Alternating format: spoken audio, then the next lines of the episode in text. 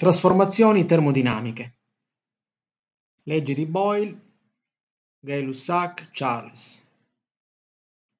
Quindi, indipendentemente dalla pronuncia, abbiamo a che fare con trasformazione a temperatura costante, pressione costante, cioè isobara, e volume costante, cioè isocora.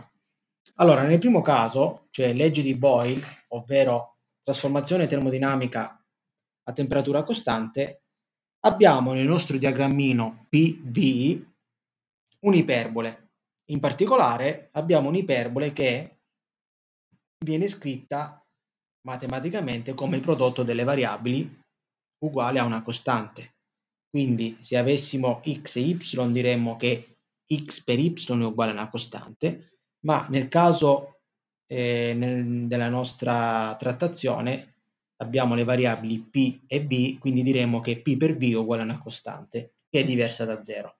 Poi, a seconda della casistica, matematicamente ci troviamo o nel primo e nel terzo quadrante o nel secondo e nel quarto.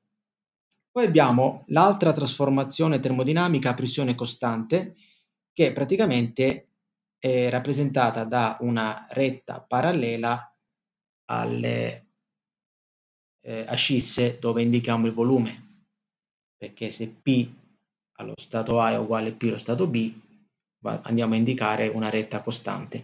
Allo stesso modo, nella trasformazione termodinamica a volume costante, anche qui abbiamo una retta, in questo caso parallela alle ordinate, nelle quali ordinate andiamo a rappresentare la pressione.